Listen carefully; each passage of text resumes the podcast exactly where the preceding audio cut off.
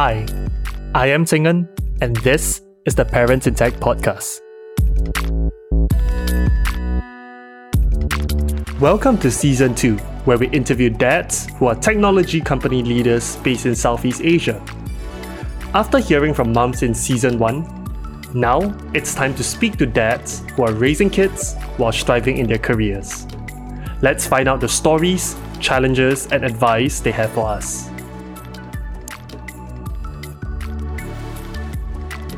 In this episode, I speak to Jonathan, Chief Financial Officer at Moleac and board member at the Down Syndrome Association of Singapore. Jonathan has an illustrious career, starting at CIMB before rising the ranks in the biopharmaceutical space. He is also an active advocate and supporter for families with Down syndrome. Jonathan is father to two children, including a son, Nathan, who turns two in September. My conversation with Jonathan was inspiring, and I hope it is for you too. Hey, Jonathan, welcome to the Parents in Tech Show. To begin with, could you tell us a bit more about your family? Hi, Tina. Thanks for having me. Um, sure. So, I'm a proud father. Uh, my wife and I have two under two.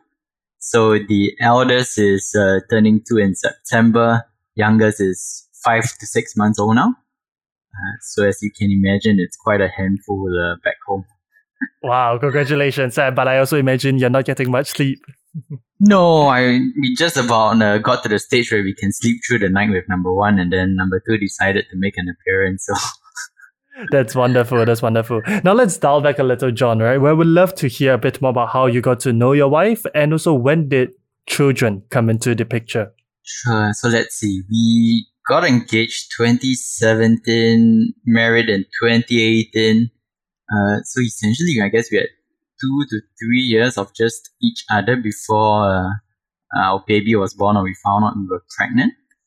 So hmm. it's an interesting story because in uh, in December 2019, you know, that's when we went for our sort of annual end of the year trip. So we were in Jordan, my wife and I, with her sister, uh, three of us.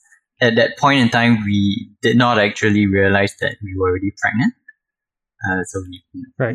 climbing this, climbing that, still drinking, the whole works. Uh, came back to Singapore. A couple weeks later, we realized, oh, okay, what a pleasant surprise. Um, so that's mm. sort of you know how we found out we were pregnant. Ah, oh, that's wonderful. Now, I know uh, you shared this also, but I would love to hear a bit more about how that pregnancy journey went. When was it that you made the discovery? Maybe just talk to me through that whole process.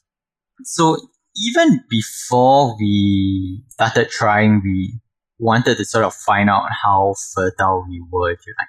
You know, we, we always thought we wanted a bigger family, so maybe three, uh, three kids. So the idea is okay, we can't wait too long. First one, you know, has to come quite about soon before, you know, we start planning for the next. So so on that basis, we okay, let's just go get ourselves checked out.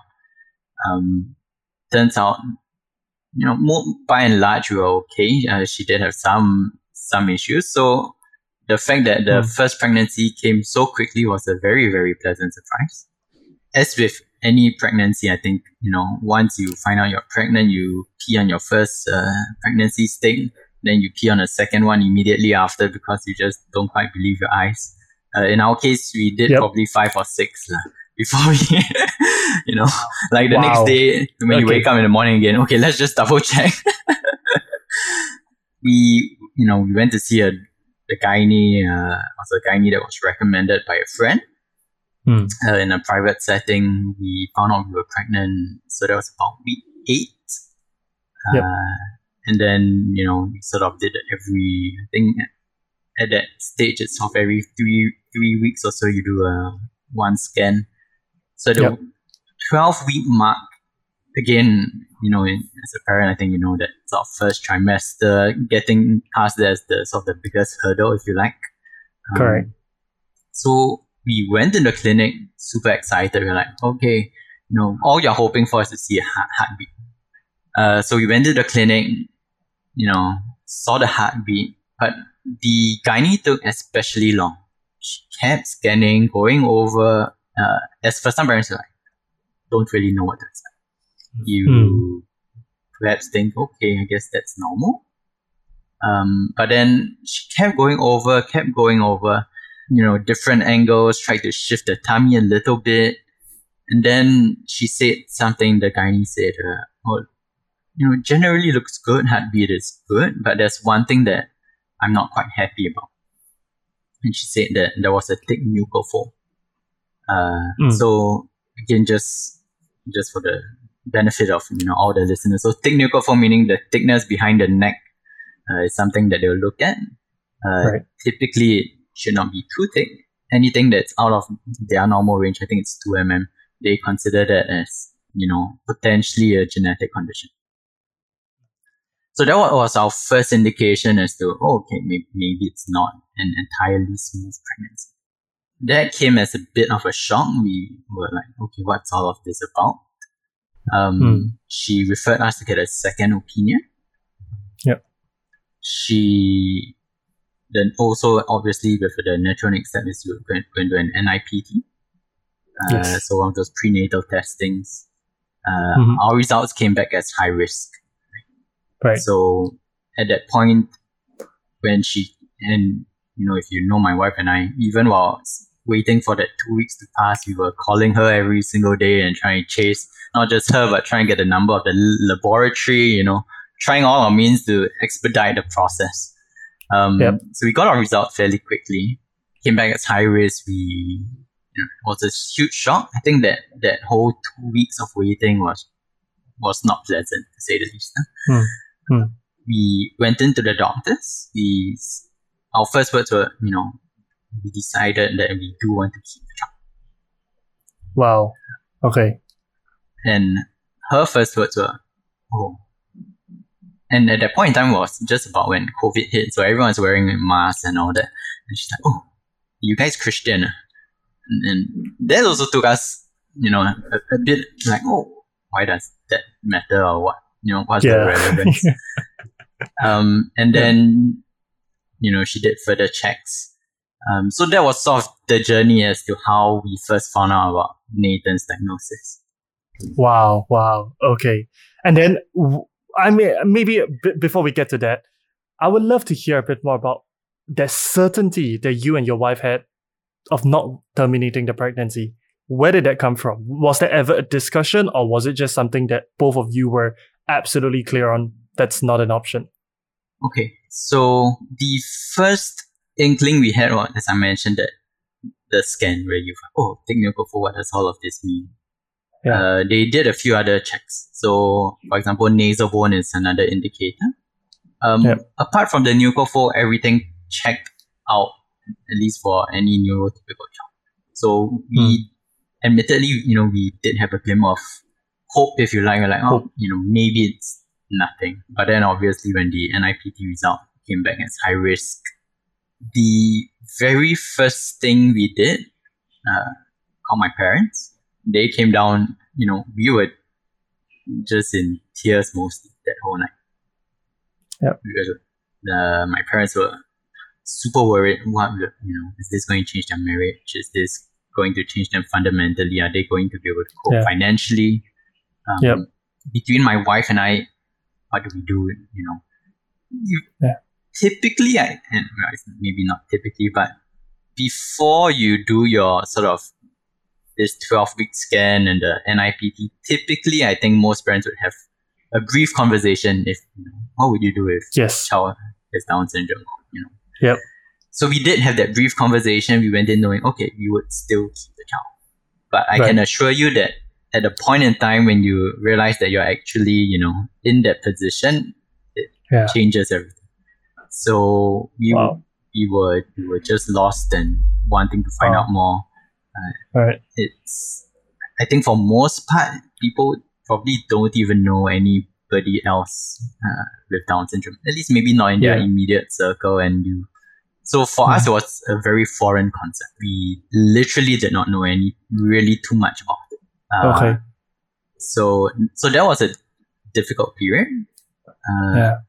I guess I work in the sort of healthcare sl- slash life science area. So the first thing we did was Yeah. to dive deep into research. Yep. understand what all of this meant. Uh, what are the implications? What are other people with Down syndrome? What are they doing? How are they living their lives? How are their families supporting them? And that's how we. Wow, got it. And I know one of the things that also you mentioned was just the element of cost and finances, right? And also, I guess, balancing what you and perhaps your wife wanted to achieve in your careers and what that meant. Uh, talk to me a bit more about the considerations and the struggles that both of you went through. I'd say my wife was just infinitely stronger than I was. Uh, she was a lot more assured. But what was also uh, sort of fundamental was that we agreed we both needed to be on the same page. You know, it was going to be very difficult if you know one partner was you know wanted to keep the child, the other one did not, and then you know, sort of yeah. forcing. So it's that was always you know be a struggle. So we say, okay, you know, let's support each other, make sure we are both really on the same page. There's no pressure yep. in that sense. Um, for me, again, when I wear my finance hat, it's like, okay, cost is going to be a huge uh, factor, you know. Uh, yeah. When we read more about the research, uh, again, after birth, typically, uh, most children with Down syndrome, they need to go for go to NICU, so neonatal ICU, or some sort yep. of special care nursery um, Nathan himself, for example, he did spend two weeks in uh, NICU slash SCN, so special care nursery. Um, right. All of this just meant, oh, okay, shit, this cost going to add up, you know. Yeah. Uh, yeah. It's going to escalate. Yeah. It's and then that's just yeah. the initial stage, you know. Thereafter, it's uh, the whole life. Um, mm. And the biggest worry, and again, when you speak to other parents with Down syndrome, especially in the adulthood, what happens? Uh, when the parents are gone, what happens to the child? So these are real issues. Um, but what was really heartening is that, so I talked about doing the research. So apart from desktop research, the next thing we do is speak to other parents, right? Absolutely. Once you found a community, community is amazing. Absolutely right. amazing. Um, can tell you the story. So we reached out to this couple didn't know them, mm. but you know, so local couple with a young child at that point in time, probably about four years old, uh, with Down mm. syndrome. We reached out because we saw an article that they wrote, and we were like, "Oh, would love to hear more about your story, um, how we as you know parents can better prepare ourselves for the journey ahead." We met them the one time, spoke yeah. for twenty to thirty minutes. The next day, they texted us saying, we went through something similar and there were financial hurdles. We want to give you some money to help help you get by. Wow. You know, so immediately they just offered like three thousand dollars. We did not take the money in the end, but that just goes to show how strong the community is. You know, meeting someone for the wow. first time, the next day they immediately try to help you out. Right. And so a lot, a lot of sort of touching stories along the way. We happened to meet another contact who also has a child with Down syndrome. Mm. And for me personally, that was the biggest soft turning point. So, and that was the day after we heard about the news of uh, the high risk news, right? So went to see yep. them. We met their child. The first person in my life that I've ever met with Down syndrome was this one year old boy. Uh, and okay. it really showed us that hey, actually things are not that different. They right. are still a loving family. They love their child bits. Uh, they yep. are able to go about and do any anything that you can imagine a, a typical parent with his or her own yeah. child. You know? Yeah. And so I think that showed us like, hey, actually it's not that bad. Sure, sure it's going to be a lot of work, but I think with any child it's always going to be a lot of work anyways. Definitely, definitely. Now I'm curious, right? In those conversations you had with parents in your research or discovery journey, what were some of the differences that you people told you or you read about? And did those actually play out? For us what was particularly disheartening was mm. when we first found out and we first told our gynae that hey you know we want to keep the child. She did further scans and then unfortunately for nathan he had this uh, sort of like a bubble or halo over his entire head that's something called cystic hygroma but based on that, she told us a bunch of inaccurate uh, things. For example, she said, Your child is going to turn out gross. And as very parent, what? what, what are you saying to me? Wow. And so, Wow. Wait, they actually, she actually said that, like the word gross. pure verbatim, your child is going to come out gross. Do you know what spastic is? Your child is going, you know, like spastic, spasticity. And I was like, yeah, I understand. What, what are you saying? Wow. So that that was not easy to hear. Uh, suffice to say, that was also the last time we saw her, and we changed gynae thereafter. Yeah. Yeah. Yeah. So her last words, as we were sort of exiting her clinic, she, the literal words were, "Take it from me, just terminate the pregnancy." Wow. So Wow. I'm sorry you had to go through that. Yeah, that just that was- sounds terrible. That's Yeah. that's crazy. So I think we started off off the ground immediately fearing the worst cause you know if this is something your gynae is telling you you're a first time parent, you're immediately scared. Yeah. Right. Yeah. But like I said, you know, th- thankfully my wife's a lot stronger. So you know, we went to do the work and we found out hey, Hmm. it's really not that bad. We were probably unlucky that we had a gynae who was just medically inaccurate in a lot of the things she was saying. But that said, with any child with Down syndrome, we reached out to a few different resources, and one such resource is Down Syndrome Association in Singapore, and they sort of gave us the hope that hey, things are not all that bad. There are resources out Hmm. there. What's highly critical for any child with Down syndrome is early intervention. Hmm. And so when we started looking for sort of your role models, if you like, we saw examples, especially in the West, in the in the US, in Australia, where you have people go with Down syndrome going on to achieve amazing things. Some are, you know, one became an Ironman, some went Wow. on to university. So they can go on to achieve a lot more as long as we give them that exposure. You know, we don't go around setting limitations on what they can achieve and just Yep. treat them like any other child. Absolutely, absolutely. So I also know that early intervention started very early, probably when Nathan just entered the world. Maybe talk to me a bit more about that process, because so some of the parents that are listening to this, uh, perhaps a, a handful, they might be going through this journey at some point. Would love to hear a bit more about what the experience is like. So why early intervention is highly critical is because uh, with Down syndrome, that means your developmental milestones are typically delayed. The way to catch up with a neurotypical child in terms of developmental milestones, so they will hit their milestones. It's just a delay. So to narrow that gap and narrow that delay, it's really through early intervention. So for a typical child who will probably learn how to crawl, how to walk, all of that comes very naturally for a child with Down syndrome, you need to be uh, a lot more conscious and intentional. So when Nathan was five weeks old, he started early intervention. This was about once a week.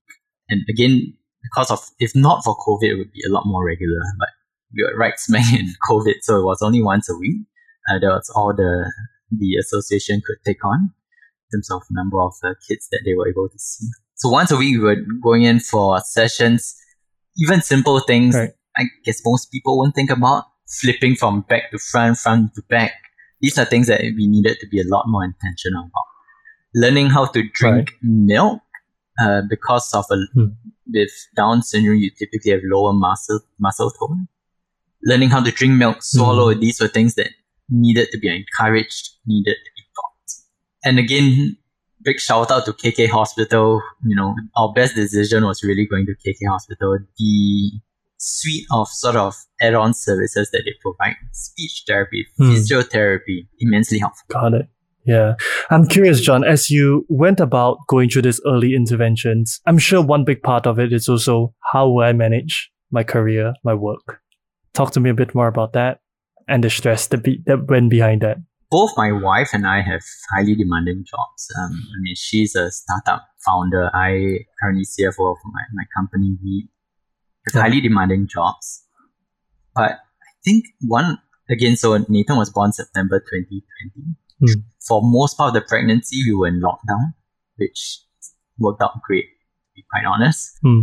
even as you know as things slowly opened up for most part you're working from home so that really allowed us to spend additional time at home with the family to support each other as best as we can gradually you know the saying you know, it takes a village to raise a child trying to bring in that village, whether it's parental support, and really try and fit everything on a schedule. A lot of parents that we spoke to who were raising children with special needs, quite often one, and I'm, I may be generalizing here a little bit, but quite often one parent will potentially decide to take a step back in terms of career.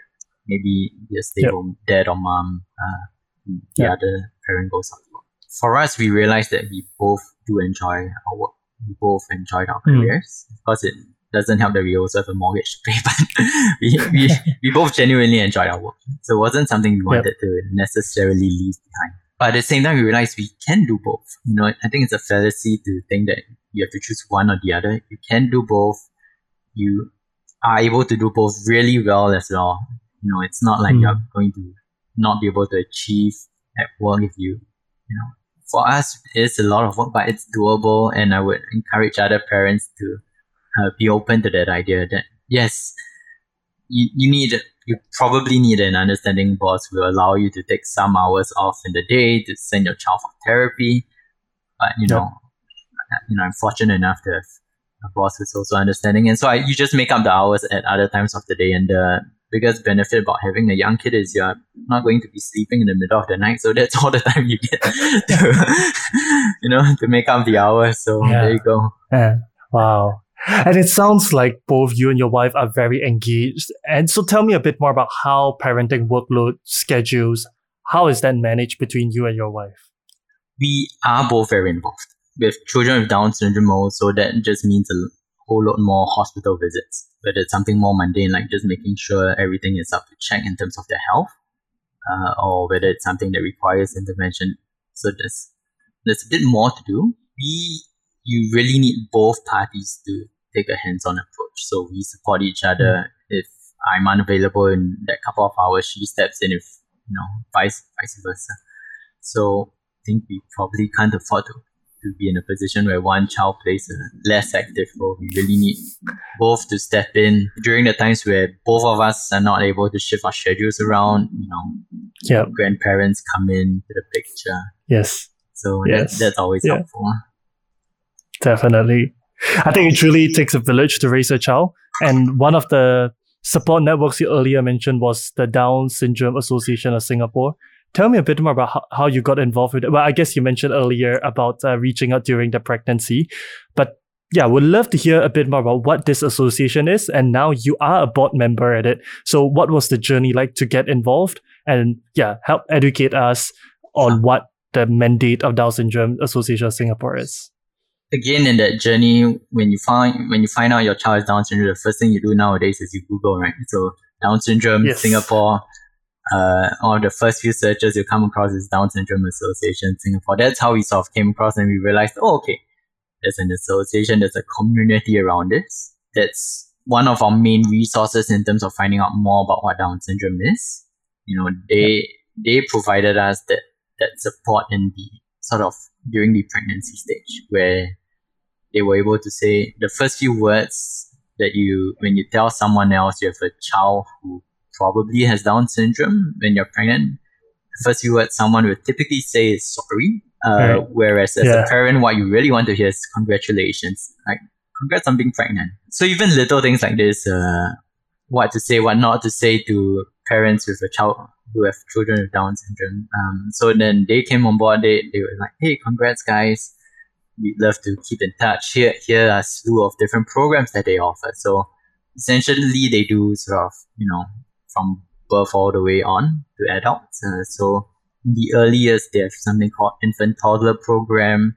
Uh, in the hmm. later years, something what they call IFSP. So essentially, they have different programs catering to different life stages of someone all the way to adulthood, trying to put them in the workforce. They're they work with uh, different agencies in terms of placements.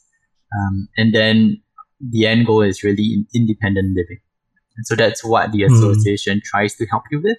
There are various sort of enrichment classes and programs. So my mm. first contact point was during that pregnancy where we're like, okay, what's, what does all of this mean? Can you, can you shed some light? And then the second point of contact was this infant toddler program that I talked about. So when I said Nathan uh, started therapy at five weeks old, So they have a center in Bishan, uh, and that's where we sent him for his first sort of early intervention classes. Right, right. And then now you are a board member. So talk to me talk to me a bit more about that.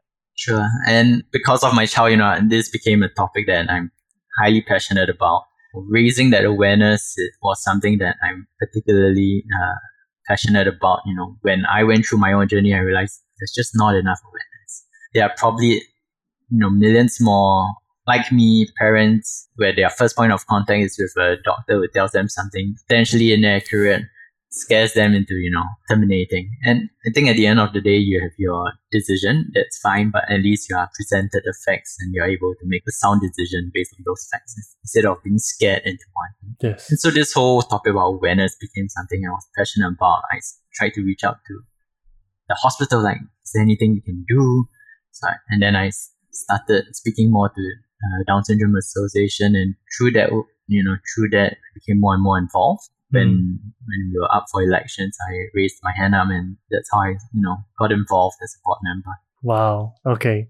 So tell me a bit more about that involvement, what plans you guys have for the association, and how parents who want to support, even those who, uh, you know, perhaps their children do not have Down syndrome, how can they get involved? Yeah, so I, I think the association is great because they're really trying to go after the whole community of people with Down whether you're at the early stage, just find out, little infant, toddler, supporting you through primary school, helping you with independent living.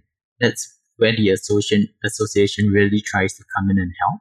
And so all of this is sort of self-funded. And one of the among the many charity sort of fundraising efforts that the association does, uh, the key one is yep. really a charity gala. So this right. charity gala is an annual dinner uh, in September this year, so September 24th. We have Minister Chan Chun Sing gracing the event, and it's really an opportunity for, again, back to that awareness for people who may not necessarily have that contact with someone with Down syndrome to go and see that, hey, we can achieve a lot more. There's a lot more yep. that people with Down syndrome can achieve. And so I would encourage, yep. you know, your, your listeners to, to check it out, you know, whether it's an outright donation, whether it's buying a table or a seat to, to the event and really seeing for yourself that these beneficiaries, they can go on to achieve. Definitely. Well, we'll definitely include that link uh, and share that with our audience too so that they can support in that. Thank you. So, Jonathan, looking back, right, at the whole parenting journey, is there anything that you would have done differently? Let's see. The biggest lesson for us was that, or at least for me personally, was how to support my wife. I think it's easy to think, oh, you're just going through some body changes, but in reality, it's a lot more than that. They are they're growing your child. They are experiencing body changes that you'll never ever be able to imagine. Um, they go through the birth. I have immense respect uh, for what my wife went through, and now not just once but twice. and through it all, yet remaining strong for the family. So with Nathan was a you know a more challenging pregnancy than you would expect. We had a number of uh, health concerns along the way, but she, you know, she remained a pillar of support. Um, if there's sort of one learning point, it's really how best, uh, as a father, as a husband, we can, you know, best support uh, our spouse. Indeed, indeed. That that's golden advice, right? Truly, it's such a physically and mentally challenging journey for our wives when they go through that journey and to be to be able to de- to be there to support them i think that that's critical. Jonathan this has been a really really enjoyable conversation. To wrap up our time today what advice would you give to parents out there having been a parent over the past two years yourself? I think trust yourself. Quite often you are trying to ask this friend that friend uh, read up on the internet. What should i do? Do i do this? Do i do that I think at the end of the day, trust yourself as a parent that your your own instincts and you know your child best. Uh, trust yourself mm. that you're doing the right thing, and the child will grow up perfectly fine. I love that. Trust yourself.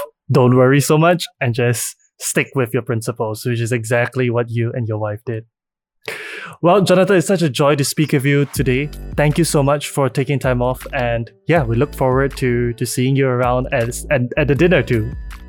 Thanks, Hinan. I hope to see you at the dinner. Thanks for having me.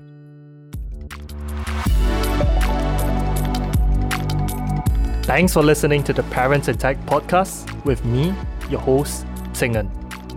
we hope you were inspired on how to raise kids and build companies. To catch up on earlier episodes or stay updated with upcoming ones, head over to www.parents.fm to join our community of parents in tech. There, you can also drop me a question, idea, feedback, or suggestion. Once again, the website is www.parents.fm. That's all for this episode, folks. See you next time.